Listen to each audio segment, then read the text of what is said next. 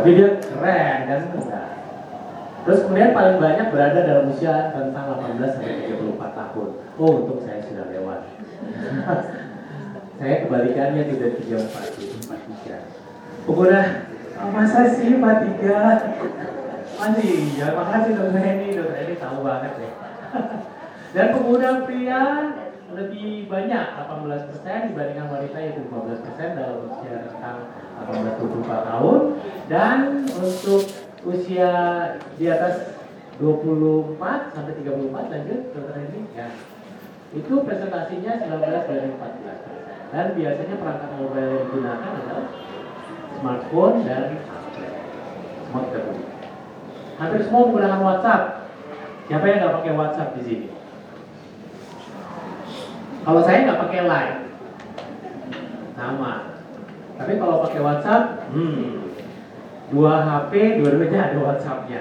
Dulu enggak, tapi sekarang kayaknya nggak mungkin. Orang Indonesia banyak menghabiskan waktu 3 jam 26 menit untuk menggunakan media sosial. Jadi rata 3 jaman kita pakai medsos, bahkan lebih. 37% memanfaatkan medsos untuk bekerja dan rata-rata satu pengguna internet di Indonesia memiliki setidaknya 11 akun Ayo itu, mulai berhitung, mulai berhitung. Sebelas enggak? Enggak. Berapa? Dua belas. Lebih dong. Ya, dan kalau misalnya pada anak kita lihat dari data di Amerika, satu dari tiga anak di Amerika menggunakan gadget sebelum bicara, 29% anak menggunakan gadget sebagai pemula, dan 70% anak menggunakan menguasai gadget pada usia sekolah. Anak saya nggak pakai gadget, pakai sih, tapi kita benar-benar batasi. Mereka tidak pegang HP sendiri, jadi kalau mereka mau main uh, lihat YouTube atau apa, itu pakai HP kami, orang tuanya. Nah, terus, tapi di situ pas istri saya nanya, ini gimana cara buka ini ya? Oh ini mama nggak bisa. Sini sini sini kata anak saya yang umur 8 tahun. Langsung tek tek tek tek tek. Wow, Padahal mereka nggak pegang gadget di rumah. Tapi kalau misalnya di sekolah mungkin sama teman-temannya, walaupun di sekolahnya juga gadget atau HP itu ditahan oleh guru, tidak boleh pakai, baru pulang sekolah mereka boleh pakai. Ternyata mereka sangat menguasai. Ya, bayang kalau misalnya anak-anak kita ada yang pegang gadget atau pengawasan, apa yang mereka bisa kuasai jauh lebih hebat daripada yang.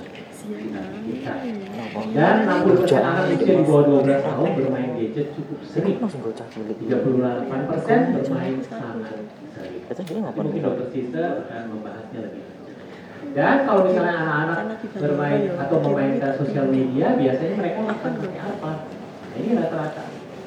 Setiap hari mereka akan ya, chatting, terus kemudian di social network site terus kemudian mengirim atau menerima ya jadi makanan sehari-hari. Kalau misalnya nggak pakai gadget kayaknya ada yang gimana gitu. Ada kurang-kurang gimana gitu. Ya lanjut. Nah bagaimana dengan screen time? Screen time adalah waktu yang digunakan untuk menggunakan komputer menonton TV atau bermain video game. Jadi intinya adalah pada saat kita terpapar dengan layar ya itu juga di media sosial atau di gadget kita atau smartphone dan sebanyak 68 persen anak usia di bawah 3 tahun menggunakan media seperti TV, DVD, dan video game. Ya. Penelitian mengatakan peningkatan screen time pada anak berkaitan dengan dampak negatif kesehatan Kenapa kalau misalnya lebih banyak anak lebih banyak di depan TV atau di depan komputer atau dengan smartphone-nya dan tabletnya lebih banyak duduk, nggak ngapa-ngapain, tidak ada pergerakan, sehingga akan berkaitan dengan dampak negatif kesehatan seperti indeks masa tubuhnya jadi meningkat. Oke, penurunan kognisi dan perkembangan bahasa dan penurunan kemampuan analitik. Nanti mungkin dokter Roxy akan membahas dari sisi neurologinya. Jadi seru nih hari ini saya kayak kok IGS banget ya. Lanjut. Ya. Dan terdapat hubungan antara mental dan emosional dan durasi screen time. Lebih dari dua jam per hari akan meningkatkan risiko depresi pada anak. Selain itu bisa meningkatkan risiko agresivitas, kecemasan, ADHD, gangguan mood, bahkan suicide. Ini juga terjadi pada pasien yang uh, kita diskusikan tadi, yaitu kalau saya nggak pakai, saya mau bunuh diri aja, saya mau mati aja, saya mau begini, begini, begini. Wah, jadi hati-hati ya, bisa saja nanti agresivitas akan muncul dan bisa melakukan tindakan sisanya di atas. Terganggunya perkembangan motorik, komunikasi dan keterampilan memecahkan masalah pada anak 2 sampai 3 tahun. Itu uh, berkaitan cerita dari uh, waktunya si kerugiannya. Nah, kita lihat bahwa otak anak masih dalam perkembangan. Sehingga bila terlalu sering main gadget atau screen time lebih banyak, maka kontak mata kurang dapat kontak mata kurang sehingga dapat membahayakan perkembangan otak. Kita tahu bahwa di depan otak kita nanti dokter Roxy mungkin jauh lebih membahas di depan otak kita ada namanya prefrontal cortex. Prefrontal cortex itu baru matang sekitar usia 20 tahun ya, ya dokter Roxy ya, jadi 20 tahun.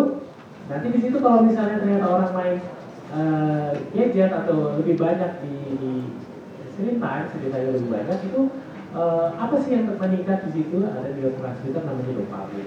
Nah, dopamin itu akan ke dan akhirnya mempengaruhi uh, persarafan kita. Ya, zat kimia itu akan uh, meningkatkan dan akhirnya membuat istilahnya namanya kalau kita di pruning. Jadi kalau ternyata dopamin itu kebanyakan itu sifatnya seperti toksik, gitu, toksik. Kalau terjadi uh, pruning, sel-sel saraf kita menjadi tumpul, seperti digunting, terus kemudian akhirnya kemampuan kita untuk menginhibisi atau menghambat uh, keinginan atau misalnya ada dorongan-dorongan itu menjadi agak terganggu bila frontal cortex kita bermasalah. Jadi hati-hati kalau misalnya anak-anak di usia kurang dari 20 tahun bahkan di usia dini sudah terlalu sering dan terjadi adiksi uh, dalam penggunaan gadget atau adiksi perilaku itu akan membahayakan kemampuan dia untuk menunda atau menginhibisi sesuatu. Kemudian kerugiannya belum Kerugian berikutnya adalah akan terjadi pembatasan aktivitas dan juga kontak antara satu orang dengan yang lain dan juga terutama anak dengan keluarganya. Nah, kerugian berikutnya adalah empati, perkembangan insight, mengenal diri sendiri dan hubungan sosial dapat terganggu dan peningkatan screen time akan berkontribusi pada gangguan jantung. Anak tidak banyak bergerak, obesitas juga akan meningkat, sehingga kolesterol bisa meningkat, tekanan darah tinggi dan risiko lainnya. Mungkin tidak terlalu dirasa di awal, tetapi pada saat nanti usia anak bertambah, itu yang akan menjadi masalah di kemudian hari. Sama seperti rokok. Nah, rokok di awal-awal mungkin nggak kelihatan, tapi nanti pada usia 50 tahun, 40 tahun, risiko itu mungkin akan terlihat. Lanjut. Nah, ini konsekuensi negatif yang mungkin muncul ya masalah fisik, gangguan tidur, konsentrasi yang terganggu, kemudian obesitas atau bahkan uh, kering, kemudian masalah psikologis dan juga isolasi sosial. Keuntungannya tidak mungkin ada kerugian tapi nggak ada keuntungan. Pasti orang berpikir, tapi tergantung sudut pandang masing-masing. Setiap orang akan melihat, wah ternyata kalau kita pakai gadget, ceritanya lebih lama, ada untungnya juga ya. Satu yang paling sering kita lihat apa? Anak jadi lebih tenang. Percaya nggak? Iya kan? Kemarin tuh saya per, lagi jalan di rumah sakit. Lagi jalan terus ada ibu lagi gendong anak. Kayaknya anaknya sekitar usia satu dua tahun lah. Anaknya rewel. Wah harus ibunya keluarin HP sambil gendong tuh keluarin HP terus kemudian anaknya tenang Nah, tenang, oh, terus kemudian habis itu ibunya jalan, ibunya jalan, HP-nya mungkin agak ditutup. Nah, dia sambil gendong, yang oh, terus ibunya di sini lagi, anaknya tenang lagi. Kebayang ya? Jadi ternyata bisa menenangkan rewel. Jadi nggak perlu lagi untuk dibujuk-bujuk atau apa, tinggal tunjukin senjata aja kita, yaitu smartphone, ya, sehingga anak jadi tenang. Keuntungan, keuntungan berikutnya katanya bisa merangsang keterampilan motorik, koordinasi otot tubuh, koordinasi mata dan jari-jari tangan.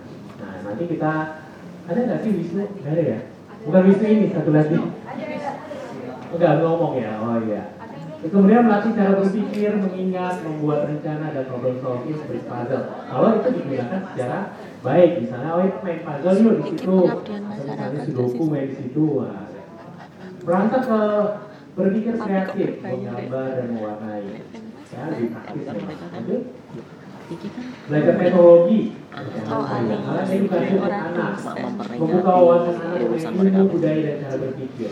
Kemudian gadget menjadi sarana anak berkomunikasi misalnya orang tua yang jauh Skype memperkuat hubungan interpersonal melalui sosial media.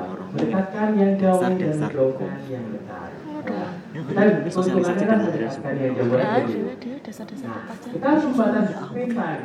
Itu di Ya. pandu gede. Dan orang tua ada harus aktif mengawasi yang anak sehingga tidak mengabaikan Ayo, aktivitas lain. Seperti belajar, istirahat, dan desa, interaksi kan kan. Jadi Kan boleh saja dari sih memang menggunakan eh, media sosial atau menggunakan teknologi, tetapi ini ada pembatasannya. Ya.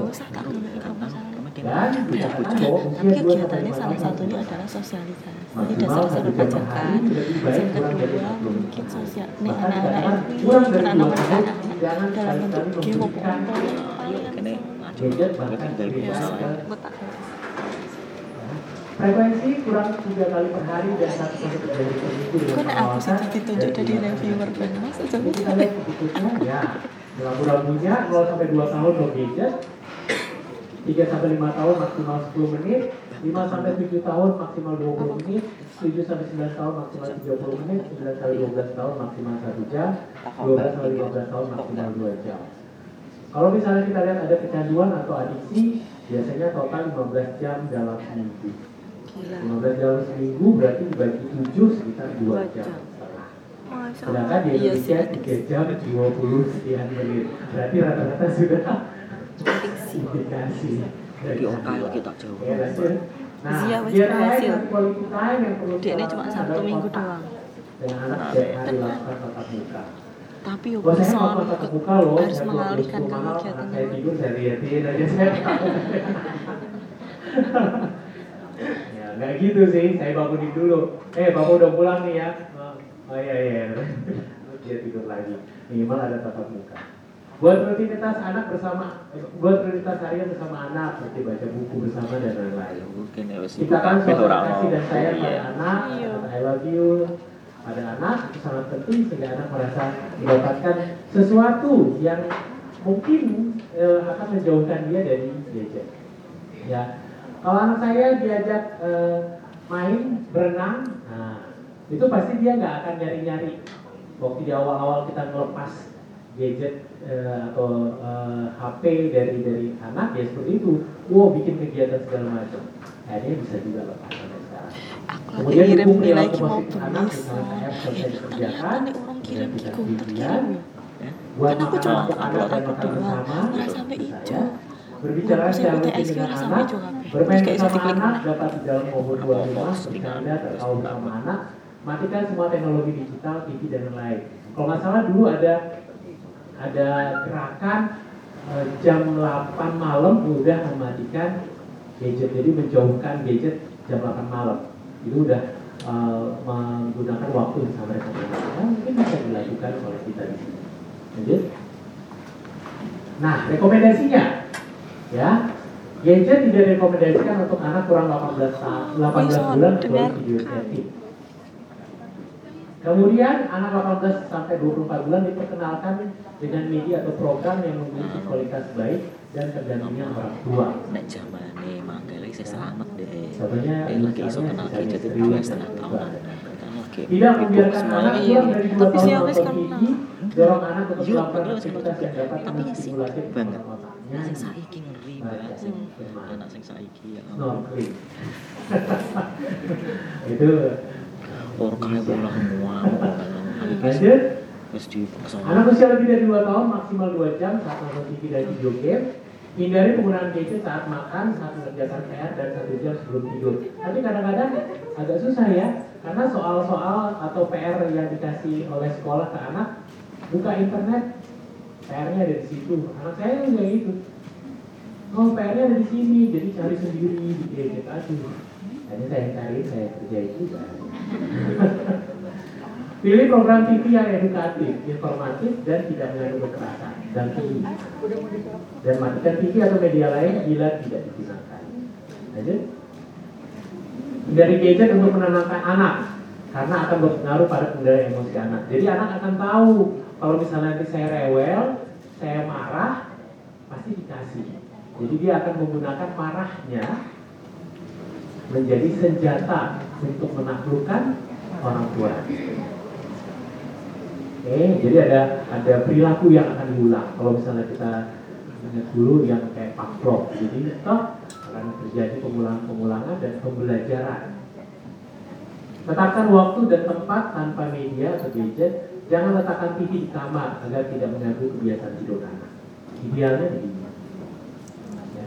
Atur waktu untuk aktivitas bersama keluarga. Lanjut. Nah, kalau misalnya ternyata anak itu sudah adiksi, sudah ketergantungan, ya ada kecenderungan nanti mungkin akan dibahas oleh dokter sister. Apa yang akan kita lakukan? Pasti kita akan mengevaluasi dulu apa sih yang menyebabkan ketergantungan. Bagaimana mengevaluasi keluarga dulu? Bagaimana pola relasi komunikasi dengan keluarga? Dan kita coba untuk melakukan aktivitas sesuatu yang menarik yang meningkatkan minat anak tanpa menggunakan internet itu dulu. Jadi membiasakan pembatasan dan juga pembatasan anak dari Oke. Kemudian eh, berusaha untuk membatasi. Ya, kalau misalnya memang ternyata bisa, atau batasi. tapi tergantung Ya, terus kemudian bicara mengenai stresor, apakah ada depresi atau anxiety. Kalau misalnya ternyata ada kecenderungan ke arah gangguan-gangguan mental atau kecenderungan ke arah masalah kejiwaan, mungkin perlu didiskusikan, dibawa ke psikolog atau psikiater. Nanti di situ bisa dapat screening ketahuan. Ya, kalau memang perlu pengobatan nanti biasanya akan ada pembatasan. Kalau misalnya ternyata nggak perlu, hanya perlu terapi perilaku, silahkan. Tapi kalau misalnya ternyata perlu pengobatan seperti pasiennya ada mengancam bunuh diri, ternyata ada ada depresi, biasanya kita akan kasih obat anti depresi dan juga cemas untuk mengurangi seperti ini. Oke, itu saja yang bisa saya bahas. Taman menteng Iya. Terima kasih. Iya.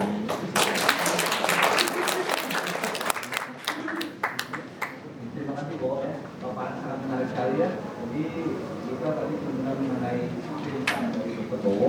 Jadi kalau boleh saya garis bawahi beberapa poin. Yang tadinya tidak hanya menyangkut masalah eh, HP ya, tapi juga TV, laptop, iPad ya. Dan yang kedua adalah eh, kita mesti aware nih bahwa Indonesia merupakan negara pertama ya, ya, di Asia Tenggara. Itu sudah merupakan warning buat kita semua yang berikutnya cilik. bahwa eh, semua pasti memiliki manfaat dan tentunya kerugian juga itu dua sisi Bowo bilang tadi mendekatkan yang jauh dan menjauhkan yang dekat kita mau Mas Mari, Cik. ambil yang mana Wes wis, eh dia ditilik. Ada, eh,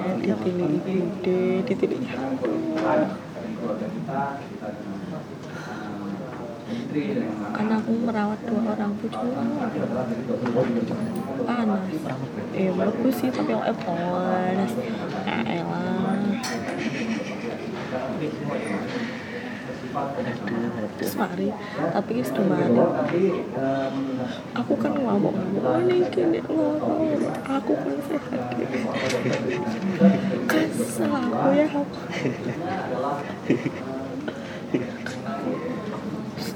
malam kayak malam rebo malam selasa malam jumat. Tunggu sampai setengah dua. Zaman kan sih ya Gidur-gidur. Ya, terima kasih Dr. Ibu. Selamat pagi Bapak Ibu sekalian. Pagi. Saya melihat guru saya Dr. Hartati bukan jadi eh, pendengar ya dok, tapi mendampingi kami berdua ya dok ya. Terima kasih Bapak Ibu sekalian sudah hadir pada pagi hari ini. Kalau bicara tentang gadget, rasanya sekarang sangat menarik ya. Tadi yang sudah dikatakan oleh Dr. Bowo, eh, ternyata memang semuanya sudah memiliki gadget. Ada yang punya dua handphone Bapak Ibu sekalian? Ada ya? Oh, dokter Rocky juga punya ya.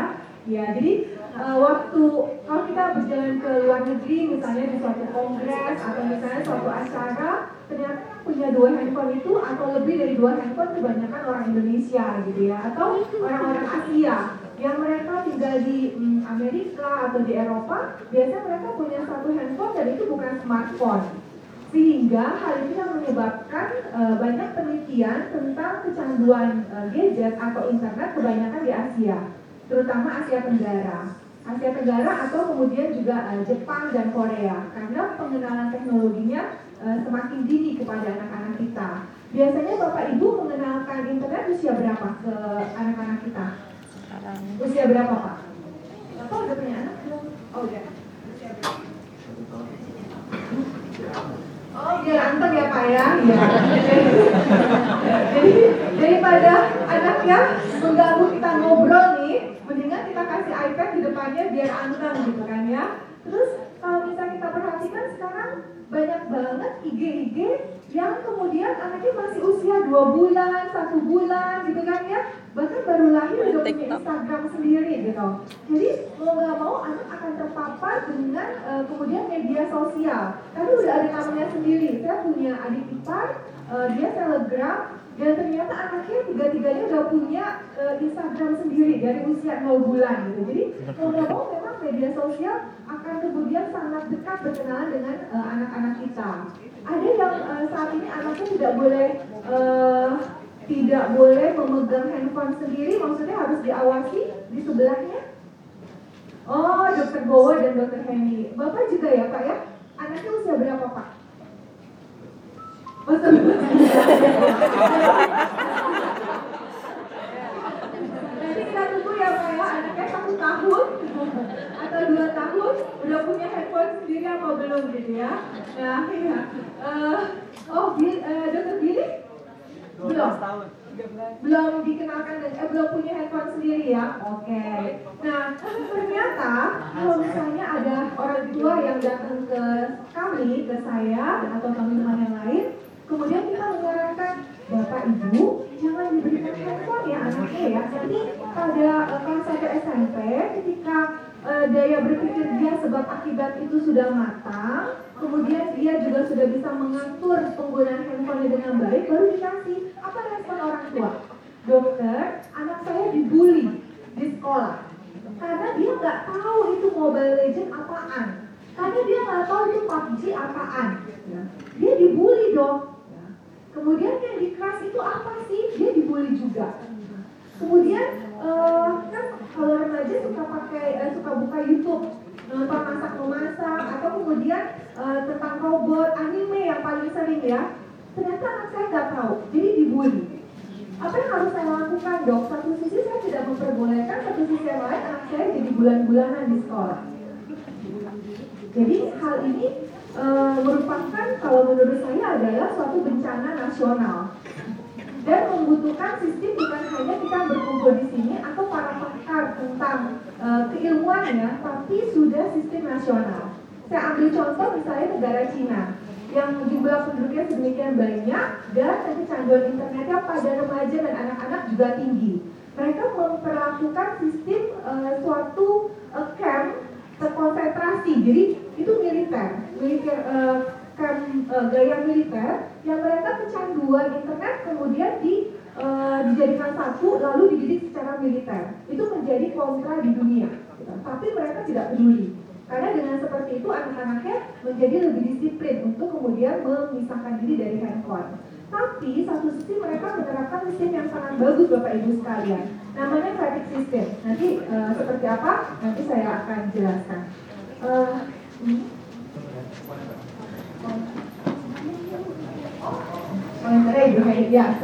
Nah, tadi Mr. Bow sudah memberikan beberapa contoh. Ini adalah menurut saya cukup fenomenal contoh kasusnya.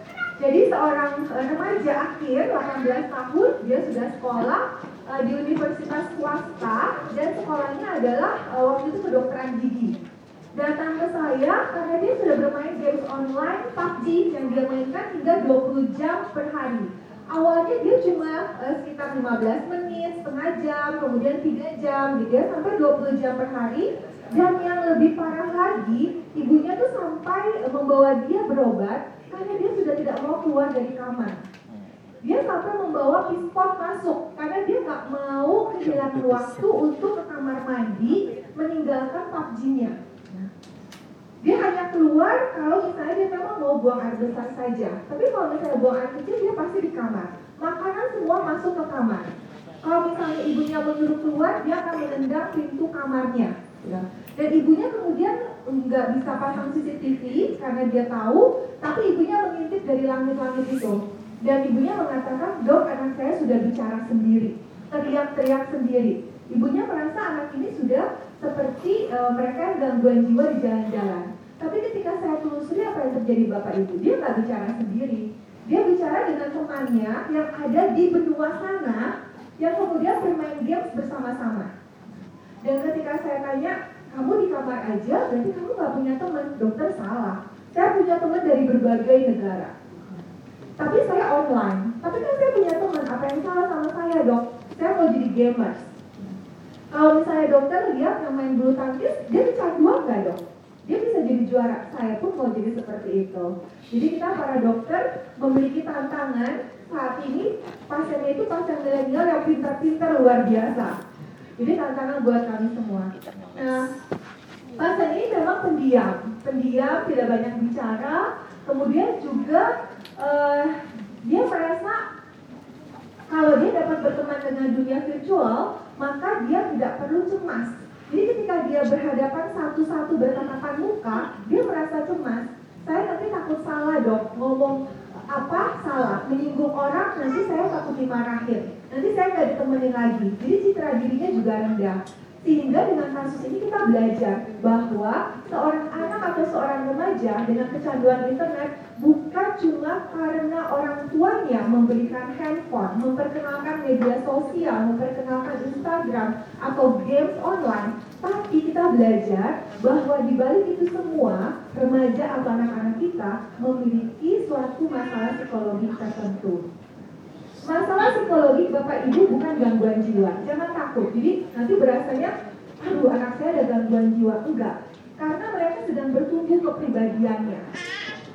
Apakah anak kita merasa rendah diri? Apakah anak kita takut merasa salah terus menerus? Karena di rumah aturannya terlalu ketat. Dia harus dari kecil jam untuk buang air besarnya ada jam-jam tertentu, jam makannya jam-jam tertentu sehingga anak merasa takut salah. Nah, jadi kita juga harus introspeksi diri sendiri. Dan juga dia menjadi tim dalam games tersebut. Jadi mereka biasanya berlima atau berenam ya Bapak Ibu sekalian ya. Dan dia jadi leader. Dalam dunia nyata dia jadi loser. Dia jadi yang kalah. Tapi kalau dalam dunia virtual dia jadi pemimpin Bapak Ibu sekalian. Gimana caranya dia mau meninggalkan dunia virtual? Kalau di dunia realita dia menjadi bukan seseorang, Kemudian juga orang tuanya menghentikan langganan wifi waktu itu saya minta, tapi kemudian dia ke warnet setiap hari sampai pagi hari. Dan saya juga baru tahu ya dari kasus pasien ini, memang warnet itu ada yang khusus untuk games online ya Bapak Ibu ya, jadi cepat katanya internetnya. Gitu. Dan pasien ini pernah ditangkap oleh polisi di sebuah pasar karena ada tantangan waktu itu dari games online yang dia jalani, dia harus mengambil helm di pasar. Itu helmnya tuh jelek katanya, bapaknya sampai bingung, helmnya jelek dong. Terus saya juga masih bisa lah beli helm seperti itu, bahkan lebih bagus, tapi dia ambil dan dia ditangkap oleh polisi. Terus dia bilang sama polisinya, karena saya uh, sedang menjalankan tantangan dari game yang saya jalani polisinya nggak percaya kan. Polisinya bilang kamu bohong, kamu kriminal. Sampai akhirnya kemudian uh, saya didatangkan kemudian ke kantor polisi itu sehingga akhirnya clear gitu bahwa dia memang ada kecanduan di games online. Jadi sampai seperti itu bapak ibu. Slide. Ya. Kita lihat dulu ya. Memang kalau sekarang ini dunia internet sudah dekat dengan kita. Silakan bertanya.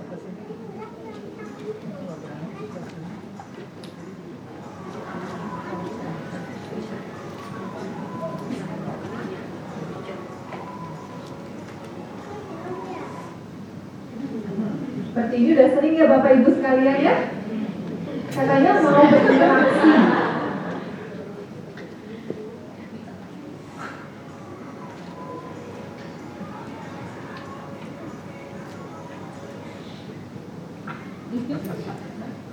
Autistik sendiri ya, ketawa-ketawa sendiri. Dan ini bukan remaja dan anak-anak kok, ini seumuran kita kali ya.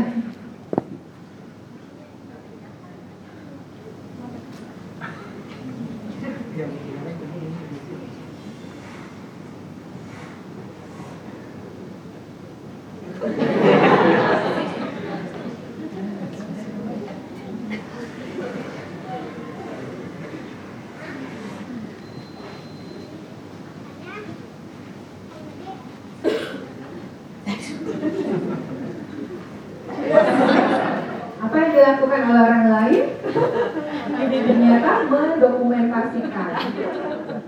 Oke, slide. Nah, hal seperti itu banyak ya sudah terjadi ya Bapak Ibu sekalian. Nah, kita jadi bertanya-tanya, apakah remaja dan anak-anak kita akan hidup dunia seperti itu? Berapa tahun ke depan teknologi akan semakin maju dan apakah kemudian mereka tidak lagi membutuhkan uh, komunikasi dengan teman-teman secara nyata? Nah, seperti ini sudah banyak sekali ya Bapak Ibu sekalian. Kalau uh, ini pernah nggak Bapak Ibu di rumah? Ya ya. Jadi ya jadi uh, pemandangan seperti ini bisa sudah umum sekali. Kemudian juga kalau jalan, lalu ini warnet saya ambil di, di Jakarta juga ternyata sudah seperti itu ya Bapak Ibu sekalian. Warnet sudah ada di mana-mana. Dan mau tidak mau, kita juga menyediakan fasilitas yang sangat enak buat mereka. Saya selalu mengatakan kepada orang tua dari pasien saya, jangan ciptakan istana di kamar anak dan remaja kita. Ketika saya telusuri, mereka yang datang berobat adalah punya kamar sendiri dengan wifi yang sangat kencang, dengan uh, apa namanya uh, desktop yang uh, canggih, kemudian ada iPad, kemudian ada handphone, handphonenya bukan cuma satu, ada dua. Dan kemudian ada satu pasien yang punya uh, screen, uh, desktop ya? Nah, screen komputer itu ada dua. Jadi dia bisa bermain itu uh, dengan dua game secara paralel. Jadi jangan ciptakan istana di kamar anak dan remaja kita. Karena dengan demikian kita tidak mau lagi keluar rumah. Ada nggak bapak ibu yang anaknya susah diajak keluar pada saat weekend? Misalnya mau makan di hari Sabtu atau Minggu, mereka lebih memilih untuk tinggal di rumah. Ada ya, dokter Diri dan dokter Liana. Coba deh, itu adalah suatu sebenarnya suatu tanda-tanda yang harus kita perhatikan. ketika anak kita untuk uh, keluar rumah itu diajarkan susah bukan berarti kita malah seneng ya. Untuk nanti uh, kalau misalnya kita bawa anak kita dia akan merepotkan kita gitu. Tapi itu adalah suatu tanda-tanda yang mesti kita perhatikan. Ya nah saat ini ada uh, sebenarnya ini dari tahun kemarin ada satu fenomena ini benar-benar diteliti oleh seorang uh, psikiater asal Thailand, dia sekolah di Inggris, dan dia orang pertama yang meneliti tentang fabing. Jadi fabing itu dari kata for dan snubbing. Snubbing itu ignore, mengabaikan, dan meniadakan. Sehingga fenomena fabing adalah fenomena di mana seorang individu mengabaikan orang lain pada interaksi sosial untuk memperhatikan gadgetnya. Sering ya Bapak Ibu sekalian ya, Misalnya kita lihat di sini, uh, ini adalah namanya Fabi. Jadi dia diabaikan oleh yang lain. Tapi ini adalah Faber. Ini adalah Faber, Faber, Faber, Faber. Yang mengabaikan. Jadi Fabi itu adalah yang diabaikan. Nah, fenomena ini sangat sering terjadi Bapak Ibu sekalian. Misalnya pada saat uh, kita berinteraksi rapat, yang satu ngomong, yang lain melihat gadgetnya masing-masing. Atau misalnya ada guru yang komplain ke saya pada saat uh, di sekolah di mana handphone itu boleh masuk ke dalam kelas semuanya pada melihat handphonenya masing-masing. Jadi fenomena ini sangat sering terjadi. Nah, ini uh, beberapa uh, berita ya Bapak Ibu sekalian yang saya ambil dari media-media uh, online. Jadi misalnya ada Inul Daratista, dia merasa kaget anaknya tagihannya puluhan juta gitu. Nah, kalau yang real yang saya tangani baru-baru ini adalah remaja, remaja akhir ya usia 17, 18 yang kemudian kecanduan judi online. Pernah dengar Bapak Ibu sekalian judi bola? Nah, itu sering sekali. Dan mereka bisa pinjam uang ternyata dari pinjaman-pinjaman online dengan memberikan fotokopi KTP orang tua. Semudah itu Bapak Ibu sekalian. Dan dia bukan hanya meminjam dari satu saja, tapi sampai lima pinjaman online. Nanti ketika bayarannya tidak bisa, maka yang ditelepon adalah orang tuanya. Jadi judi online itu biasanya judi bola mulai jam 6 sore sampai jam 6 pagi. Sehingga yang kita mesti awasi adalah remaja atau anak-anak kita mudah mengantuk di pagi hari. Itu yang harus kita perhatikan. Slide. Ya, nah ini adalah penelitian uh, kami tahun 2019. eh, ternyata kecanduan internet atau kita bilang adiksi internet bahasa kerennya di Jakarta itu sekitar 31,4 persen pada remaja, anak SMP dan SMA. Sebagai contoh, Korea Selatan itu hanya memiliki 12 persen kecanduannya. Sedangkan Jepang sekitar 7 sampai 8 persen. Kita sama dengan India, India itu 28 persen. Jadi kalau misalnya dilihat dari angkanya, maka angka kecanduan internet di Jakarta itu cukup tinggi di Asia Tenggara dibandingkan negara-negara lainnya. Terbayang ya Bapak Ibu sekalian ya, mungkin anak-anak kita kan SMP, SMA. Jadi ini adalah suatu resiko yang tinggi yang terjadi pada anak dan remaja kita. Masalah kesehatan baru, masalah kesehatan yang mengikut sertakan teknologi. Nah, ternyata 91,1 persen remaja menggunakan internet di rumah. Jadi waktu saya melakukan penelitian ini, saya juga bertanya, di mana menggunakan internetnya? Bayangan saya, mereka akan mengatakan di warnet dok, ya, atau di rumah teman yang orang tuanya kerja. Mereka mengatakan di rumah tuh, artinya apa Bapak Ibu? Mereka menggunakannya di rumah sendiri yang harusnya orang tuanya tahu, yang harusnya orang tuanya mengontrol. Tapi satu sisi ini hal yang baik juga, artinya ada ruang perbaikan di mana orang tua bisa memonitoring pada akhirnya. Saya pernah bertanya kepada seorang ibu, uh, anaknya subjek penelitian dari penelitian kami, terus saya menanyakan, uh, kenapa ibu, uh, ibu anaknya main internet di mana? Di rumah dong, di kamar saya panggilin teman-temannya semua, supaya datang ke rumah terus main internet, main games online bareng-bareng. Kenapa ibu melakukan itu? Dok, daripada dia kena narkoba di luar, daripada dia diculik, daripada dia jadi anak jalanan, mendingan dia main di rumah aja dok. Gak apa-apa dok, kecanduan internet lebih bagus daripada kecanduan narkoba dok. Dia bilang gitu, ibu itu bilang seperti itu. Gak masalah kok dok, gak apa-apa, e, gak ada dampaknya seperti kecanduan narkoba. Nah itu yang hari ini saya ingin perlihatkan pada bapak ibu, benar gak seperti itu? Nah, kemudian 62, 67,2 persen remaja menggunakan internet lebih dari 20 jam per minggu. Kenapa patokannya 20 jam per minggu? Ada suatu penelitian yang dilakukan di negara barat. Mereka yang menggunakan internet di luar jam pelajaran sekolah, artinya buat games online atau media sosial, lebih dari 20 jam per minggu atau 3 jam per hari, resiko untuk kecanduan internetnya meningkat. Ya, jadi batasannya seperti itu. Dan saya penasaran, kenapa sih remaja kita kok tinggi banget ya angka kecanduan internetnya? Ya. Ternyata uh, kalau di kita 96,9 persen remaja memiliki gawai pintar pribadi. Hampir 100 persen remaja yang saya teliti memiliki handphonenya sendiri Bapak Ibu sekalian.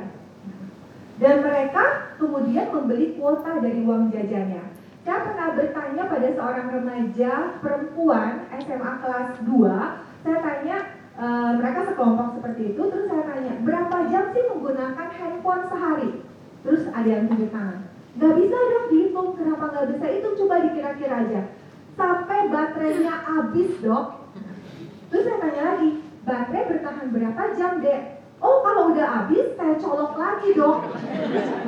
jadi never ending story kan ya, gitu ya. Terus saya tanya, jadi kamu tidur tuh jam berapa? Jam 3 pagi dok. Terus orang tua kamu tahu nggak? Ya enggak lah dok, orang tua saya juga di sampai kerja seharian. Anak SMP kelas 2 mengatakan kamu tidur jam berapa? Mari kita lakukan uh, Kalau kata orang tua saya, saya harus tidur jam 9 Sebenarnya jam 4 pagi dok itu anak swasta, anak sekolah swasta yang cukup di Jakarta. Sampai jam 4 pagi ngapain? Kalau dia perempuan dia suka buka YouTube, kemudian dia main uh, lalu tapi iseng-iseng Terus uh, orang tua kamu tahu nggak? Nggak tahu dong. Terus pagi-pagi ngantuk nggak? Dia ngantuk. Jadi sudah fenomena seperti itu banyak sekali dan kita sebagai orang tua harus lebih pintar daripada anak-anak kita ya Bapak Ibu sekalian ya kita sidak gitu ya.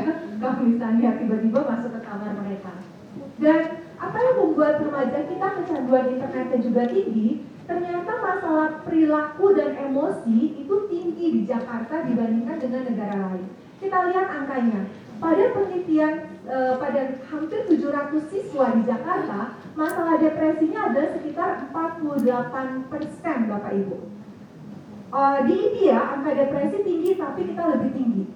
Apa yang menyebabkan remaja kita memiliki masalah depresi yang tinggi? Ternyata memang beban sekolahnya yang tinggi. Pola asuh di Asia itu sangat berbeda dengan di negara barat. Kalau kita belajar uh, suatu literatur yang membandingkan pola asuh Asia dan negara barat, orang Asia itu misalnya ini uh, mungkin ibu-ibu atau bapak-bapaknya uh, memiliki metode membimbing tapi ekspektasinya sangat tinggi. Anak dihargai dari prestasi sekolah yang dia miliki, gitu ya uh, ada seorang uh, remaja datang pada saya, dok nilai saya itu jelek, uh, sehingga uh, saya merasa diri saya tidak berguna, saya mau mati aja. Emang nilai kamu berapa? 85. Kenapa itu jelek? Karena teman saya ada yang 95 dan ibu saya maunya seperti itu itu menjadi suatu kondisi yang nyata ya Bapak Ibu sekalian ya. Memang dibimbing tapi ekspektasinya tinggi. Guru di sekolah benar-benar membedakan mana yang pintar dan yang tidak. Yang pintar biasanya memiliki privilege sendiri daripada yang tidak pintar. Gitu ya. Memang kalau misalnya dikatakan udah kita semuanya diperlakukan sama saja, tapi kenyataannya tidak seperti itu pola asuh kita. Okay. Dan juga masalah perilakunya ternyata tinggi di kita dibandingkan dengan negara lain. Slide Ya. Nah, ini Bapak Ibu sekalian, dari penelitian itu juga diketahui 7 dari 10 remaja perempuan menggunakan internet untuk akses media sosial. Dan 9 dari 10 remaja laki-laki menggunakan internet untuk games online, Bapak Ibu. Ternyata berbeda ya laki-laki dan perempuan. Kenapa? Coba. Nah, kalau perempuan sebenarnya mereka lebih ingin apa Bapak Ibu? Berkomunikasi, ngobrol gitu ya. Kemudian berinteraksi, e, ngobrol, berbicara. Perempuan keinginannya seperti itu. Sehingga kecanduan mereka lebih ke arah media sosial Bapak Ibu. Media sosial kan ada kolomnya kan, di mana dia bisa kemudian mengomentari, lalu berbalas komentar dengan teman yang lain. Gitu. Ternyata mereka memang ingin seperti itu. Tapi remaja laki-laki mereka tidak butuh berkomunikasi. Mereka lebih butuh untuk memperlihatkan bahwa mereka capable atau kompeten untuk melakukan sesuatu. Ketika mereka menang permainannya, mereka merasa harga dirinya meningkat. Mereka juga senang menghadapi tantangan. Jadi berbeda. Sehingga nanti kita lihat di rumah. Apakah remaja kita yang perempuan itu memang lebih sering mengakses media sosial? Jadi kita bisa monitoring dari sekarang yang paling berbahaya media sosial adalah Instagram dibandingkan dengan media sosial lainnya. Itu sudah ada penelitiannya. Kenapa demikian?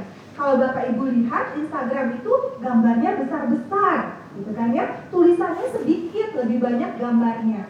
Kemudian dia bisa follow siapa saja, mau follow uh, apa idol K-pop dia bisa. Kan nggak perlu kemudian di approve follow-nya tapi dia bisa follow saja dan kemudian gaya-gaya hidup dia bisa perhatikan dari mana saja.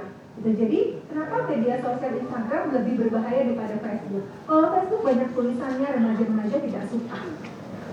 Apalagi Twitter mereka tidak suka. Slide ya. Nah uh, kan penasaran juga bapak ibu sekalian ya? Kok games online bikin kecanduan sih? Ada nggak yang main games online di sini? Ibu-ibu dia main games online? Gak ada ya? Dinner desk ada nggak? Kalau usia-usia saya kayak seperti itu. Ada yang main Mobile Legends? Dokter Wisnu main Mobile Legends nggak? Oh. Tentang Mobile Legends itu juga suatu fenomena sendiri buat saya. Ketika saya bertanya kepada anak-anak SMP, apa yang mereka sering mainkan? Sering mainkan games apa? Mereka bilangnya ML. Mereka bilang ML. Terus saya oh itu belum berkenalan jauh dengan games online. karo Rio, wes Oh iya, si cari Rio. Terus mereka bisa baca muka saya. cari Rio. ML itu Mobile Legend dok. Ternyata mereka punya nama-nama sendiri. Nah, kenapa games online itu membuat kecanduan Bapak Ibu sekalian? Kenapa saya memperlihatkan ini? Ternyata fungsi games online bisa kita gantikan sebagai orang tua. Ya. Yang pertama adalah dengan bermain games online mereka merasa kompeten. Ya, jadi kenapa mereka, merasa kompeten? Karena mereka merasa percaya diri ketika mereka berhasil menang. Kalau Bapak Ibu sekalian melihat games online, itu kan memang sudah diatur ya. Kalau misalnya dia melangkah empat langkah atau dia bisa menembak empat e, musuh, dia akan dapat satu bintang atau dia akan dapat satu tembakan atau satu alat misalnya gitu. Itu sudah ada rulesnya yang jelas.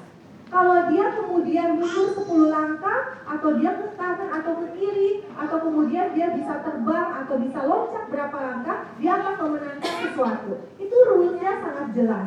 Remaja senang pada rules yang jelas. Tapi ketika dunia nyata, kalau saya dapat 90 dimarahin, tapi adik dapat 70 gak dimarahin. Yang benar yang mana? Kalau adik kemudian melakukan hal yang salah seperti itu, eh, sama-sama nendang ember, ibu gak marah. Tapi saya nendang pintu, langsung dipukul. Yang mana aturan yang jelas buat saya? Remaja sudah berpikir secara kritis Bapak Ibu. Tapi di games online aturannya semua sangat jelas. Sehingga mereka merasa senang, mereka merasa kompeten, merasa percaya diri. Dan games online yang sekarang Bapak Ibu bukan seperti games waktu zaman saya Mario Bros. Ingat nggak Mario Bros? Kalau Mario Bros mati, kemudian ulang lagi dari awal dengan tahapan yang sama. Tapi kalau kita main PUBG atau Mobile Legends, ketika figurnya mati, maka dia tidak lagi mulai dari yang sama. Dia akan menyajikan ratusan tipe permainan dan tidak membuat bosan anak-anak kita. Itu yang membuat kecanduan akhirnya. Yang kedua adalah ada otonomi. Bebas memilih.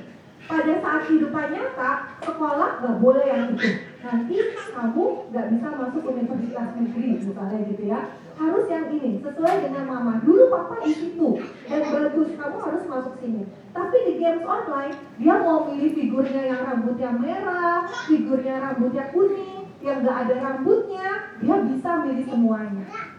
Jadi dia punya otonomi untuk memilih pada games online tersebut. Yang ketiga adalah ada keterkaitan.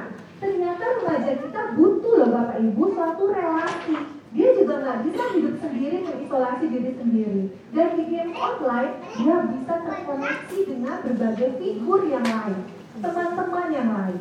Nah kira-kira bisa nggak sih kita memberikan tiga hal ini pada kehidupan nyata? Bisa nggak Bapak Ibu? Sebenarnya bisa nggak? Belum Pak? Belum ya Pak ya? Ya, jadi sebenarnya bisa ya Pak ya kita berikan. Ternyata games online itu menggantikan figur kita sebagai orang tua.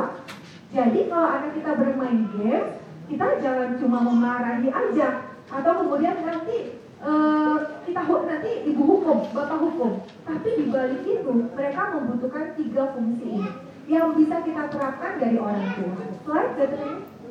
Ya, coba kita lihat ini sebagai uh, booster. Silakan. Kita begini juga nggak ya? Ada suaranya.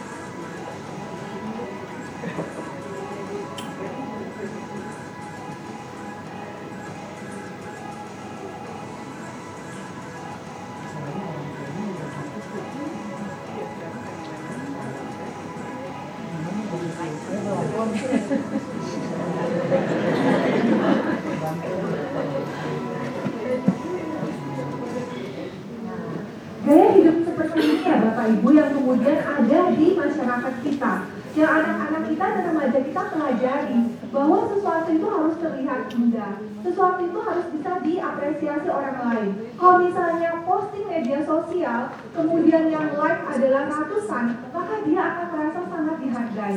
Dia akan merasa dipuja-puja oleh banyak orang. Tapi seorang remaja datang dengan perasaan depres yang sangat berat karena ketika dia posting, yang posting hanya lima orang. Jadi hal itu sangat penting buat mereka. Tapi dalam dunia nyata juga kita bisa berikan ya Bapak Ibu ya. Ini kan mereka ingin pujian kan? Mereka merasa ketika di like, mereka dipuji oleh orang lain. Mereka merasa dihargai oleh orang lain, diapresiasi. Dalam dunia nyata, coba kita introspeksi. Apakah kita sering melakukan pujian terhadap anak kita? Atau yang sering kita berikan adalah suatu kritik terhadap anak kita. Sehingga mereka mencari pujian lebih dari orang luar di rumah. Ini dia mesti kita sadari juga Bapak Ibu sekalian. Slide. Slide lagi. Nah, oke.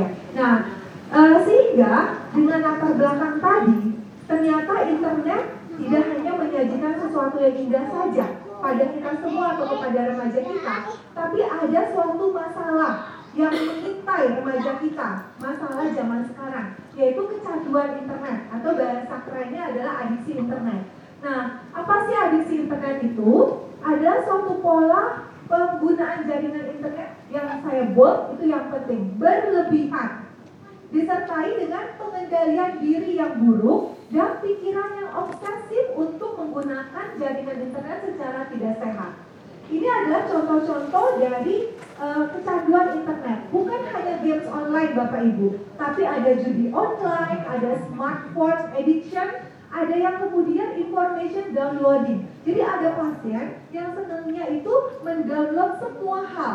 Novel dia download, informasi semuanya dia download. Dan dia melakukannya dari pagi sampai pagi lagi. Cyber shopping mungkin ibu-ibu sekalian di sini ya, ada nggak yang kecanduan belanja online? Nah, itu juga bisa. Jadi bukan remaja aja loh, tapi juga bisa kita. Dan cyber relationship, ini yang ke arah nanti pornografi, online pornografi. Bapak Ibu sekalian mesti memperhatikan juga ya para remaja kita ketika dia bermain games online atau anime itu ada gambar-gambar yang diselipkan berupa pornografi yang sebenarnya mereka tidak sadari awalnya. Tapi kemudian ada satu pasien saya yang terus melihat anime-anime seperti itu dan dia merasa senang ketika melihat ada uh, apa uh, pornografi tertentu, dia merasa senang kemudian dia langsung menjadi kecanduan dengan mendownload semua pornografi. Gitu. Jadi diperhatikan. Maka oleh karena itu, ketika anak kita bermain games online atau melihat media sosial atau YouTube, sebaiknya ditemani, dilihat dulu. Nanti kita kasih tipsnya, gimana caranya. Kalau nemenin di sampingnya, kan belum tentu bisa. Slide. Nah, ini gejala kecanduannya ya Bapak Ibu, kita main tebak-tebakan. Yang pertama, slide. Nah, ini apa nih kira-kira kecanduannya? Di kepalanya selalu ada Facebook, Twitter, Instagram. Ternyata slide. Salah satu gejala kecanduannya adalah preokupasi atau pikiran yang berulang-ulang untuk menggunakan internet. Ya. Misalnya sedang apa? Sedang makan berpikir begitu, sedang di kelas berpikir seperti itu, sedang mau tidur berpikir seperti itu juga. Gejala kedua slide. Nah ini adalah slide. Ya, adanya jumlah penggunaan internet yang terus meningkat. Misalnya kita tanya, atau kita perhatikan, anak kita main games online atau buka Instagram dari 15 menit, 30 menit, sejam, dua jam, sampai tadi yang pasien saya 20 jam per hari bermain PUBG. Itu yang terjadi. Nah, gejala ini adalah salah satu gejala yang terjadi pada kecanduan narkoba, Bapak Ibu sekalian. Jadi ini sama gejalanya dengan kecanduan narkoba. Slide. Apa yang ketiga? Slide lagi. Ternyata yang ketiga adalah kehilangan kontrol terhadap penggunaan internet. Gejala ini menunjukkan adanya suatu kerusakan pada otak.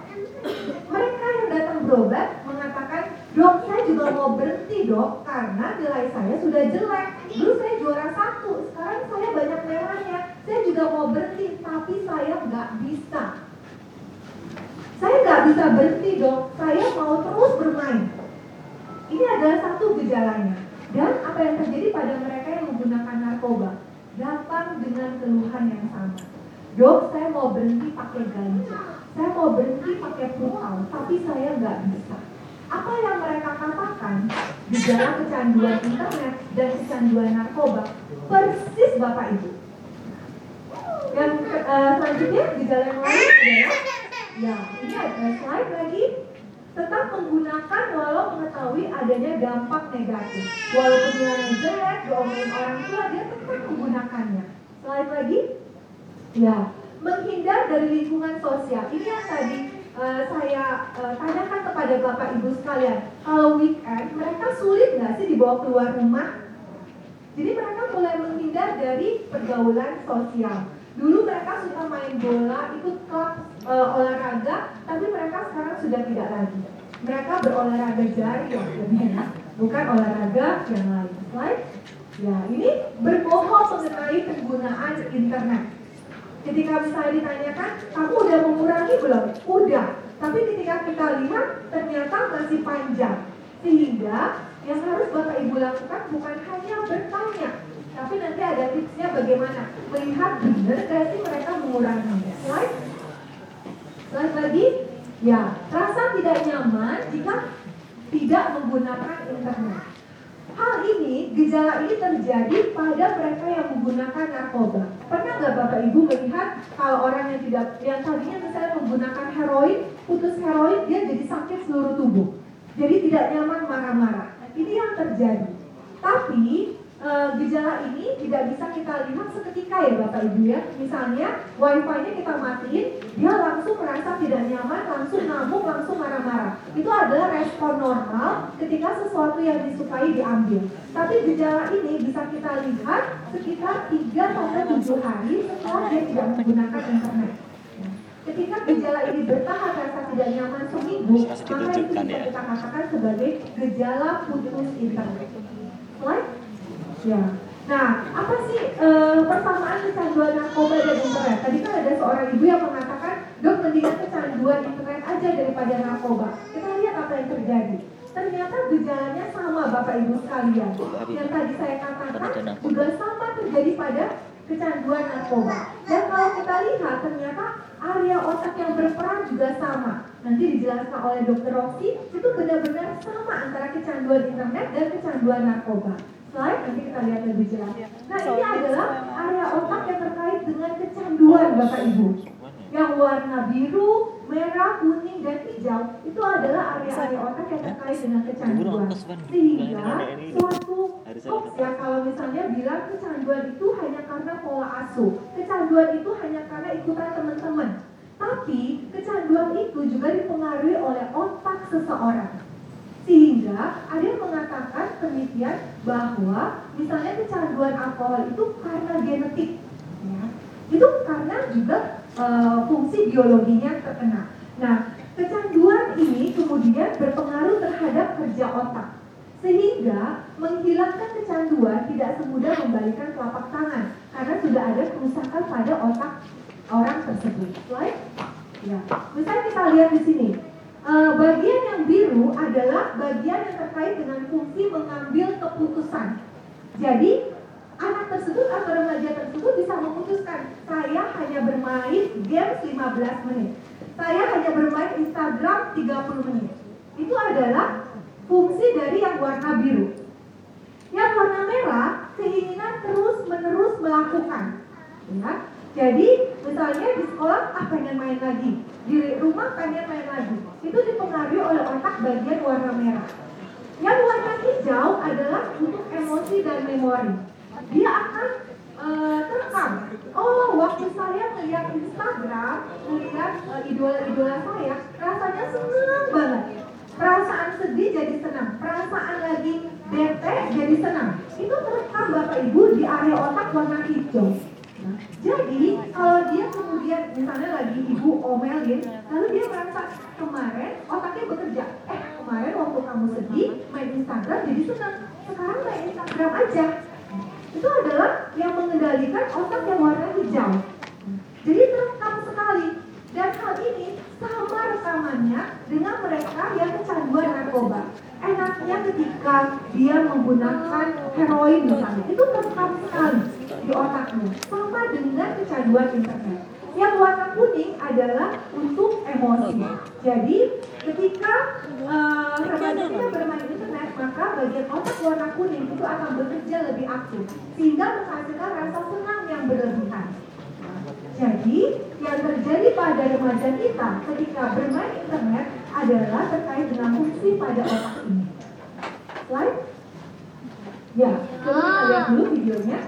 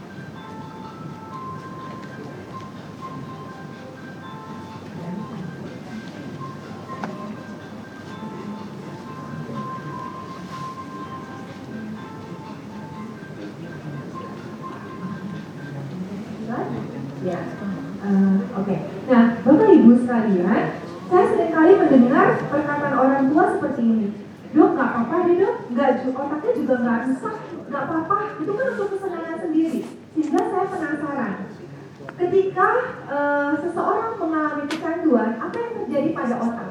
Kalau misalnya ada pasien ya Bapak Ibu ya, terus saya terangkan, oh itu eh, kecanduan internet, gejalanya seperti ini, oh nggak apa-apa dok berhenti sendiri. Remajanya juga bilang nggak apa-apa dok nanti saya usaha sendiri berhenti sendiri.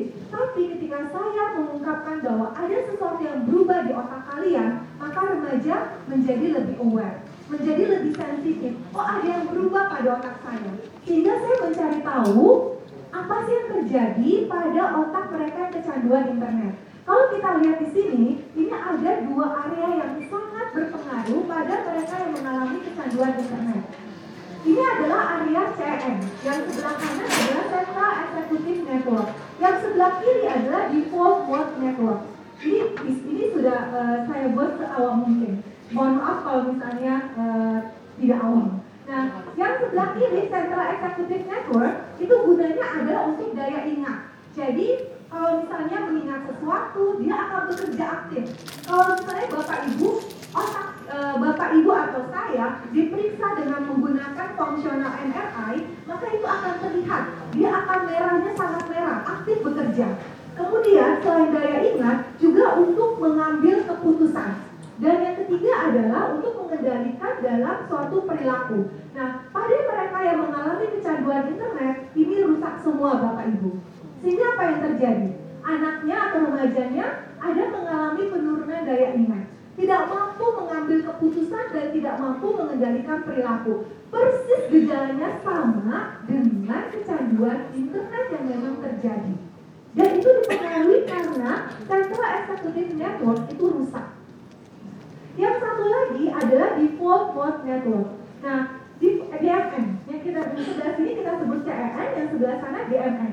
Nah, DMN itu adalah berguna untuk melakukan introspeksi diri sendiri. Oh, mama saya mukanya udah mengkerut nih, jadi saya harus berhenti. Oh, nilai saya jelek, jadi saya harus mengurangi bermain game. Oh, ternyata ayah saya udah marah-marah, saya harus berhenti. Itu kalau DMN-nya bagus, DMN-nya benar.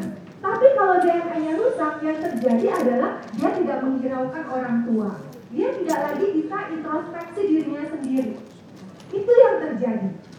Dan penelitian ini dilakukan pada tahun 2019 dan menghasilkan seperti ini Bapak Ibu. Kita teliti dari remaja di Jakarta. Jadi benar-benar menggambarkan remaja Indonesia. Ini yang terjadi. Dua area otak ini menjadi rusak. Sehingga kalau kita suruh sendiri, ayo kamu jadi eh, dari tiga jam jadi satu jam ya, janji ya sama mama ya, janji ya. Otaknya rusak bapak ibu sekalian. Gimana kalau kita nggak tolong cuma janji-janji aja, bisa nggak? Ya, right? Nah, ini adalah yang bisa nanti Bapak Ibu berikan juga kepada remaja-remaja di rumah. Jadi, yang sebelah sini yang warna merah kental adalah otak yang sehat. Aktivitasnya meningkat. Kalau aktivitas meningkat, artinya fungsi otaknya masih bagus Bapak Ibu sekalian. Tadi areanya CRM dan DMN. Tapi yang sebelah sana itu adalah penurunan fungsi aktivitas otaknya. Gambar ini sangat terlihat ketika dilakukan pemeriksaan FMRI. Jadi benar-benar terlihat berbeda antara otak yang sehat dan otak remaja yang kecanduan internet. Kalau misalnya tidak diobati, apa yang terjadi Bapak Ibu sekalian? Maka fungsi otaknya terus menurun sampai suatu saat memang benar-benar tidak bisa reversible lagi. Kembali lagi. Sampai sekarang belum ada penelitian apakah dia akan kembali lagi. Tapi kalau dari penilaian gejala klinis, maka dia akan kembali setelah diobati. Tapi kalau dia tidak diobati, maka dia tidak akan kembali. Satu penelitian yang ada saat ini adalah pada pengguna ganja. Setelah dua tahun dia menggunakan ganja terus menerus, maka kerusakan otak tidak pernah kembali. besok Lain, KSPK ya itu kita sudah menyelesaikan. Nah, apa faktor resikonya? Lain lagi, yang pertama adalah pengguna internet lebih dari otak 20 jam seminggu. Itu adalah ada faktor kamu itu cocok Yang kedua, menggunakan internet untuk game online atau media sosial juga orang tua guru dan resiko kecanduan. Yang ketiga, pengguna internet sejak usia dini. Nya Kalau di teori dibilang kurang dari tadi 8 terkasih ikut tahun menggunakan internet, maka bisa menimbulkan mengabaikan suatu orang lain kecanduan. kan Ya. Kemudian masalah emosi dan perilaku, masalah perilaku prososial ketika seorang remaja tidak ya, tidak berempati, tidak bisa berempati, maka dia nggak bisa punya teman. Kemudian juga pola asuh yang tidak sehat. Pola asuh yang tidak sehat itu satu, pola asuh yang melalaikan. Yang kedua, pola asuh yang terlalu otoriter. Jadi orang tua harus berlaku apa? Tarik ulur, gitu ya. Tidak melalaikan, tapi tidak juga otoriter. Seperti games tadi. Selanjutnya, ya ini adalah masalah perilaku yang tadi sudah dijelaskan oleh Dr. Bowo. Slide. Oke, eh, ini contoh cuma sedikit. eh, boleh, dokter ini? Ini adalah kecanduan internet, gejalanya bisa seperti ini.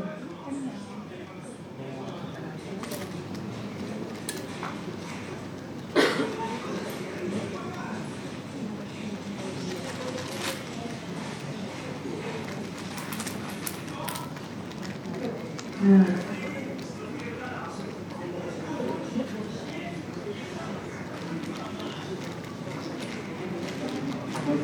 sangat emosional gitu ya dia kalah dan dia sangat emosi itu yang terjadi slide ya ini saya uh, slide uh, di pusat ini tetap ini semuanya nah di sini saya cuma ingin memperkenalkan satu saja ketika seseorang uh, remaja kenapa dia tidak mau meninggalkan juga, uh, permainan game online dan juga media sosialnya karena satu hal dia tidak mau ada terjadi FOMO fear of missing out FOMO istilah itu sudah tenar saat ini.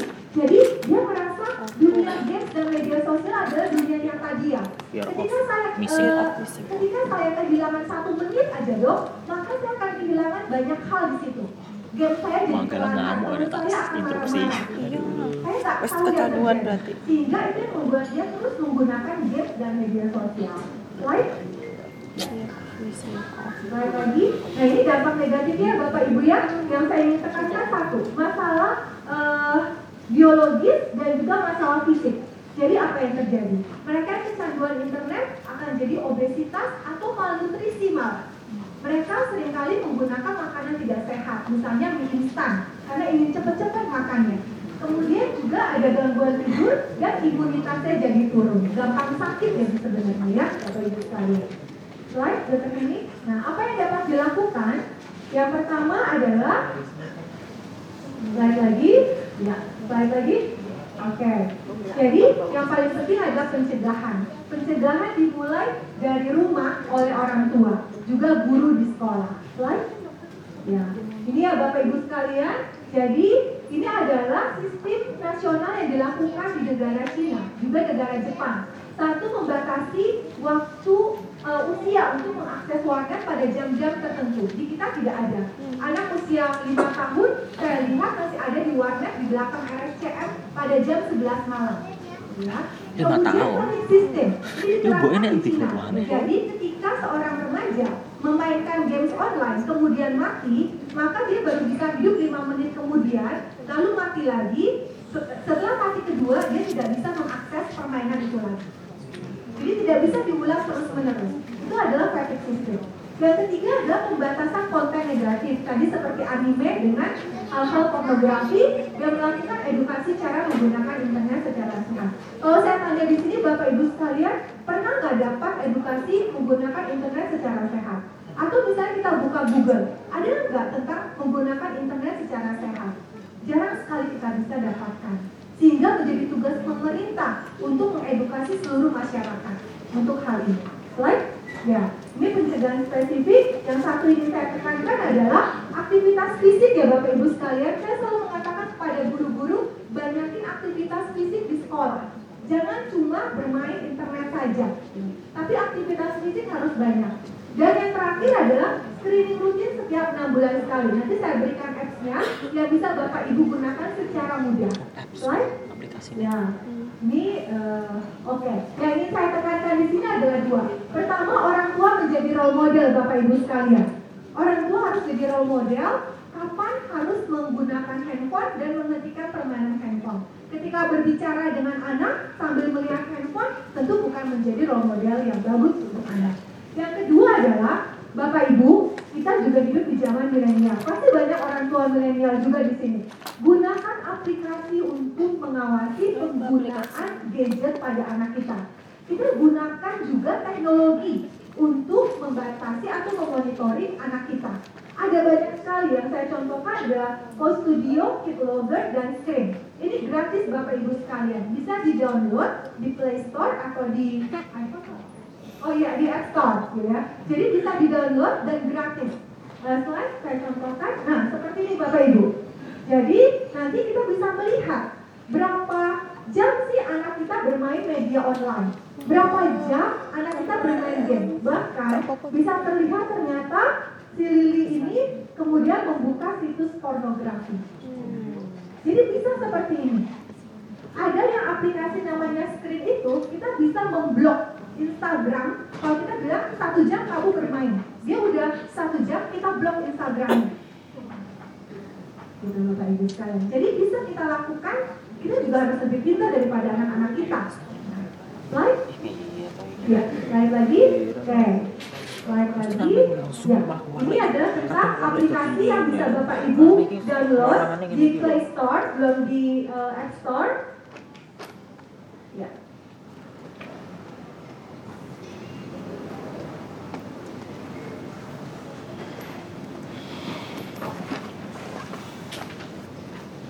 Oke, ini ada aplikasi KDAI di Google Play Store.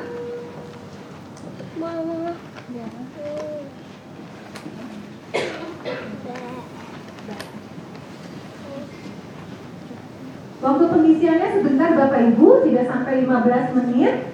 Dan pernyataannya mudah dimengerti oleh remaja.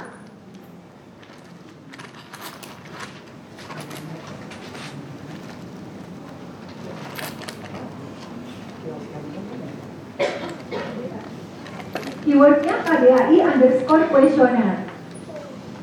Bisa kita lakukan kepada remaja kita atau anak kita setiap 6 bulan.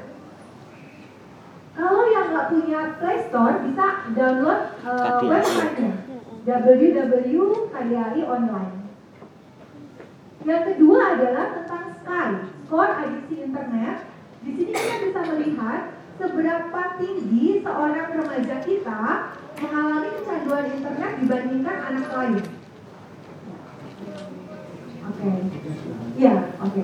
Nah ini bisa dicari tahu. Eh, boleh satu slide lagi, Dokter Wisnu? Ya, ya. Slide lagi. Nah, ini satu lagi adalah smartphone edition scale. Jadi kuesioner untuk melihat kecanduan eh, smartphone atau gawai pintar. Eh, mudah sekali sudah di eh, translate ke bahasa Indonesia. Ada 21 pertanyaan. Eh, dan kalau misalnya lebih dari 78 maka mengalami kecanduan smartphone. Oke, lagi. Ya. 78 yuk is sekolah gitu nih Kalau misalnya KDAI tadi sudah diisi dan skornya lebih dari 107, maka Bapak Ibu bisa membawa remaja atau anak kita ke dokter umum atau ke psikiater. Right? Ya. Nanti akan diobati oleh profesional. Oke. Lain lagi ini. Lagi? Ya. Dan ini ada klinik adiksi di RSCM eh, yang memang menangani adiksi-adiksi perilaku. Lain lagi. Oke. Nah, Bapak Ibu sekalian, saya mengajak Bapak Ibu sekalian untuk kemudian membuat anak dan remaja kita mengalami sehat jiwa. Remaja yang sehat jiwa adalah remaja yang merasa sehat dan bahagia, mampu menghadapi tantangan hidup, menerima orang lain apa adanya, dan selalu berpikir positif. Ini adalah remaja dengan ciri sehat jiwa. Dan untuk membentuk remaja dengan sehat jiwa adalah tanggung jawab dari kita semua yang ada di sini. Orang tua-orang tua yang bisa membentuk remaja dengan sehat jiwa dan sehat fisik. Right? Nah, saya mengajak Bapak Ibu sekalian untuk menikmati hari atau saat-saat bersama anak-anak kita, bersama remaja kita, dan meninggalkan handphone kita untuk membentuk remaja yang sehat jiwa. Demikian Bapak Ibu sekalian, terima kasih untuk perhatiannya. Terima kasih juga pemaparan yang sangat menarik, luas, gambar dan jelas sekali. Eh, untuk persingkat waktu, kita dengan sesi tanya jawab. Dokternya panitia kan eh, jam jam tujuh harusnya kita rehat kopi ya. Kalau masih banyak pertanyaan, mungkin rehat kopi bisa digabung sama tanya jawab, jadi mereka olah.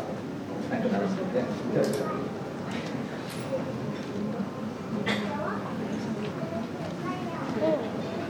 Mama. Mama.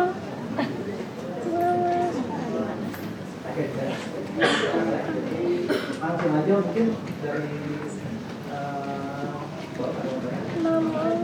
tiga tiga tiga ini satu dua tiga ya ya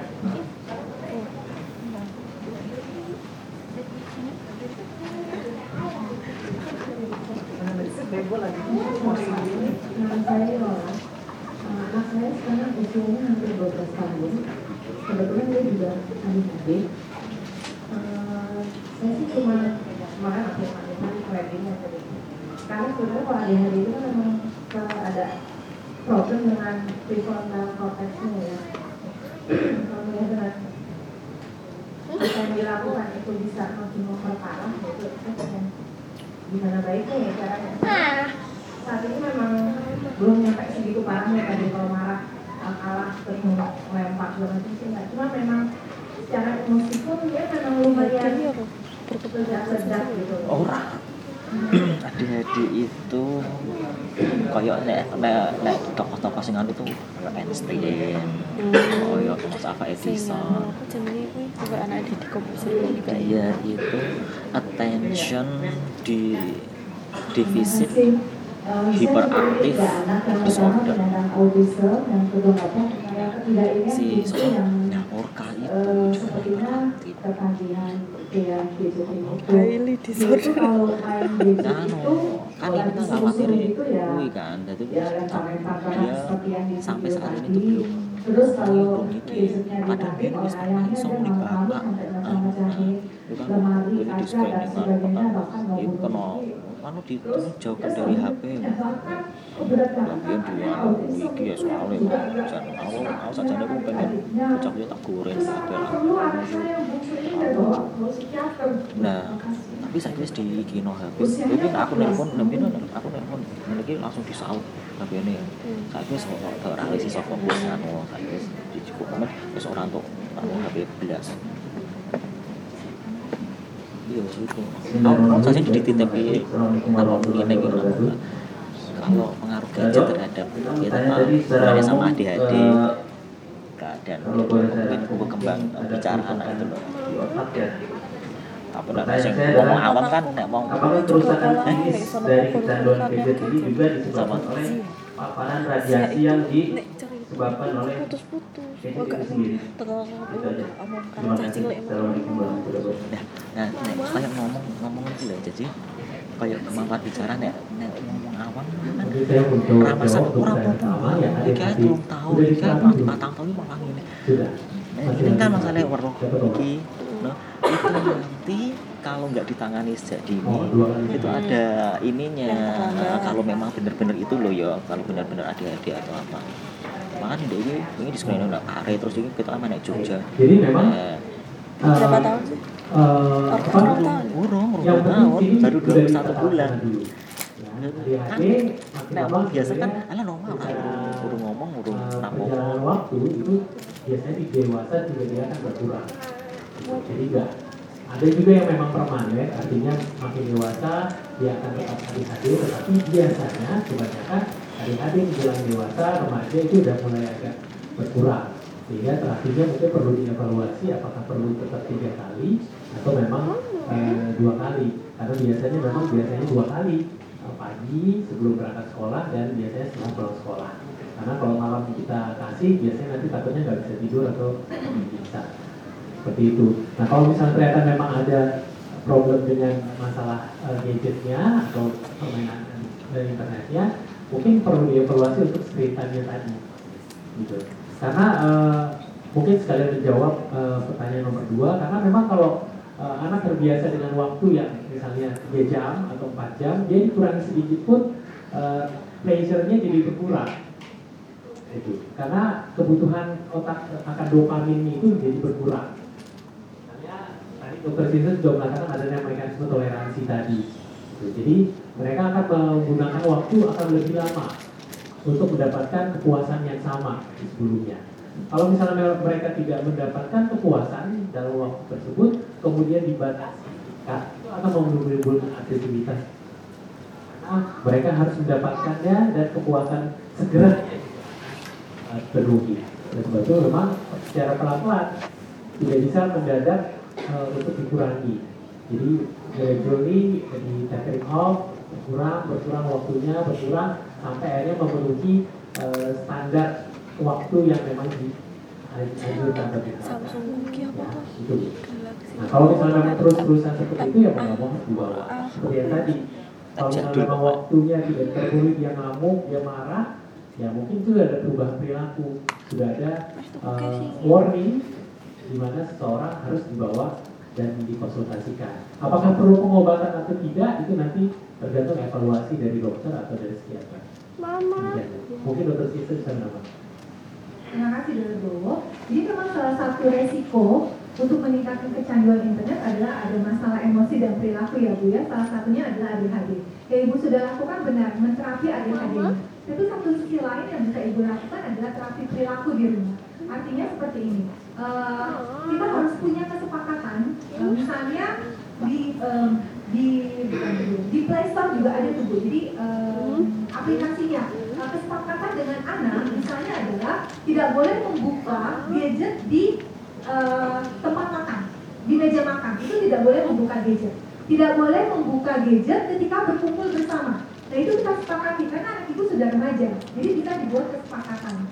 Dan juga kita tidak melakukan hal itu juga. Saya selalu menyarankan kepada orang tua jangan menggunakan wifi. Jangan gunakan wifi di area eh, pribadi kamarnya. Tapi eh, saya selalu menyarankan adalah eh, karena mungkin memang jadul banget ya. Kayak eh, kabel seperti itu, eh, kabel Iki Siska. eh, ya, line seperti itu, Iki line ya, Enggak, iki Siska. ruangan-ruangan yang publik, yaitu ruang tamu, ruang makan, tapi jangan di kamar. Siska. Christina seperti itu. Siska. Nah, itu kita lakukan terapi perilaku kesepakatan seperti itu, termasuk lama penggunaannya. Dan itu harus clear. Karena remaja itu tidak bisa yang tidak clear ya Bu ya. Misalnya bilang satu jam eh, siang hari itu harus clear gitu, seperti itu Bu. Jadi memang harus eh, nyata. Ini Ya, Ibu eh, untuk eh, anak ketiga ya Bu Bu ya, usianya 14 tahun sudah remaja juga ya Bu ya. Rasanya memang ada uh, instabilitas uh, emosi ya Bu ya pada anak ibu. Tadi Ibu bilang anak ibu yang autisme ya Bu ya. Jadi mungkin anak ibu yang ketiga juga uh, merasa uh, fokus keluarga ter tertumpah pada anak ibu yang pertama atau kedua ya Bu. Pertama. Uh, yang pertama, jadi dia merasa uh, kurang apa ya, um, bukan kurang perhatian, kurang maksudnya kurang ya kurang diperhatikan oleh orang tua karena kan fokus pada yang anak yang anak ibu yang pertama sehingga itu juga yang bisa dibenahi di keluarga. Tapi kalau ditanya apakah perlu pengobatan, rasanya perlu ibu. Kita tidak bicara apakah harus dimasukkan obat atau belum itu tidak dulu. Tapi kita uh, butuh orang lain di mana anak ibu bisa mencurahkan perasaannya. Mungkin sulit uh, mencurahkan perasaan pada orang tua atau kakak, tapi pada orang lain bisa. Dia bisa katarsis mengungkapkan segala emosi dia. Itu bisa meringankan emosi anaknya. Seperti itu ibu. Boleh psikolog, boleh psikiater ibu. Bisa dua-duanya untuk dievaluasi. Kalau radiasi, nanti ada sesinya khusus ya, dokter Alif di sesi Oh, dokter Roxy ya. Da, uh, Bapak nanti ada sesinya khusus setelah uh, makan siang. Uh, eh, ada sesi khusus setelah snack Bapak. Setelah lupa ya. Sangat menarik. Terima kasih ya ternyata ya. Selamat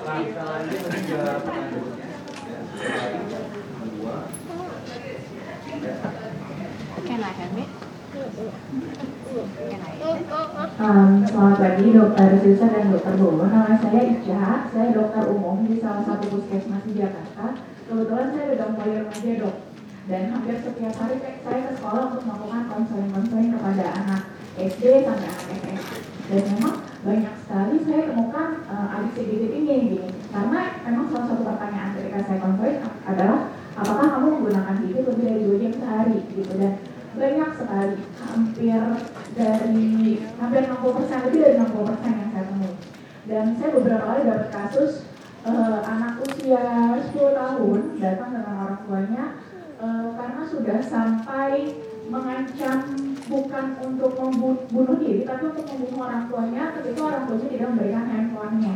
Yang ingin saya tanyakan adalah sebenarnya kan di puskesmas puskesmas di Jakarta sudah ada layanan psikolog loh kapan kita harus merujuk anak anak gangguan hidup itu ke psikolog dan kapan kita harus merujuk langsung ke rumah sakit? Itu pertanyaan pertama. Kasus yang paling saya temui pada anak SMP adalah kecanduan warnet.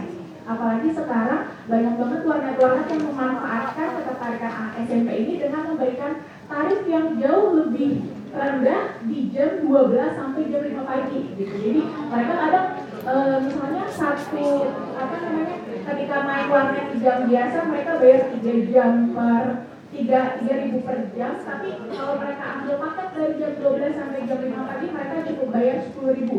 Dan itu akhirnya yang saya temukan banyak kasus-kasus anak SMP yang bolos sekolah gara-gara itu main malamnya paginya atau siangnya ketiduran dan kebanyakan kasus anak-anak SMP ini adalah orang tua yang tidak peduli dok gitu. Jadi ya mungkin kalau misalkan orang tua orang tua yang di sini banyak yang memang mengerti parenting peduli terhadap, terhadap anaknya gitu. Tapi banyak juga kasus-kasus di luar sana yang orang tuanya tidak tahu harus gimana bahkan tidak peduli gitu.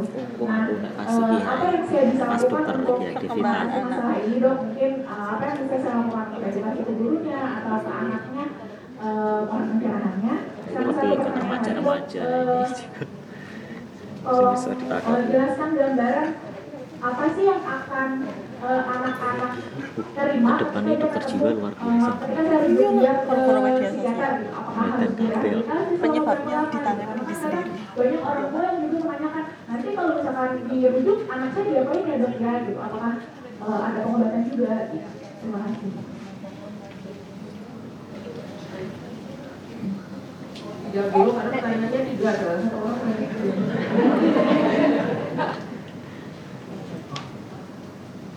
Mungkin jawabannya dari yang terakhir dulu. Uh, apa yang dilakukan pada saat kita ketemu atau di, uh, bertemu anak dengan dengan masalah pada kasus adiksi terjadi ini? Ya pasti kita akan uh, mengevaluasi kondisi ketergantungannya seperti apa, mengevaluasi keluarganya seperti apa. Apakah perlu rehabilitasi? Uh, biasanya rehabilitasi eh, sebenarnya istilah rehabilitasi itu yang dipikirkan bahwa seseorang harus dirawat. Oh, Ya, rehabilitasi kan itu bisa itu dilakukan oleh sehat dan juga dilakukan oleh budaya tapi biasanya beda ya enggak enggak terlalu tempat untuk rawat inap belum ada ya selama ini ya. untuk khusus spesifik untuk rehabilitasi eh, rawat inap di internet. Ngono kalau carane untuk Jepang sih ada ya bisa ya Nah, tapi kalau misalnya kita mau lakukan sing ayu Nah, saat kita ketemu, kita akan mewawancara biasanya. Wawancara, kalau misalnya memang anak tersebut tidak tidak mau ngomong atau menutupi, biasanya kita akan melakukan wawancara terpisah. Guru boleh mendampingi, orang tua juga boleh mendampingi, tapi wawancara biasanya akan kita lakukan terpisah dulu. Setelah itu baru kita lakukan wawancara dengan keluarga dan wawancara gabungan. Sehingga kita bisa melihat pola interaksi antara orang tua dan juga anak. Nah, dari evaluasi tersebut bisa kita lihat apakah ada masalah jiwa, kejiwaan atau tidak.